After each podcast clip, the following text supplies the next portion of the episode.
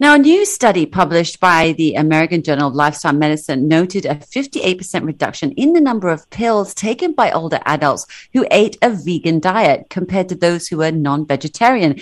The study focused on polypharmacy, which refers to the use of five or more prescribed medications. Mm. Doc, does this mean no more need for blood pressure pills and the like if we switch to a vegan diet, or is it eating only specific vegetables that do this? I think the, if you look at the, what they would have done, probably they are, looking at definitely eating vegetables because sometimes people go vegan can end up taking too much of carbs.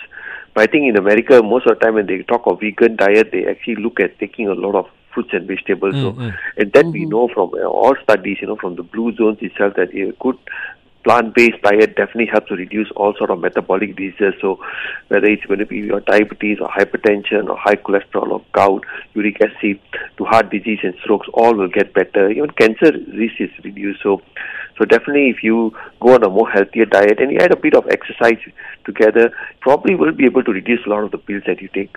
Yeah, but right. probably not take off completely because blood pressure. Let's say the blood pressure. Oh yeah, definitely. And all these was you can't just take it off yourself. You need to make sure your doctor is following up with you and uh, monitoring, and then he decides whether he can cut down your medications. Correct. And also, never like, do it on your own. Yeah, yeah. I like the fact that you actually said that because I mean, like, technically, if you if all you eat is fries that's technically a vegan diet, but it's just yeah. potatoes as well. Right? I mean, that's Brilliant point. Be very careful because a lot of veg- vegetarians I met who have got a lot of metabolic diseases, they actually just eat a lot of carbs. Yeah. From like you said, from fries to roti canais to mee goreng and all, but yeah. no vegetables. You know. There's a vegan, right. yeah, but no kale anywhere. Yeah, yeah. exactly.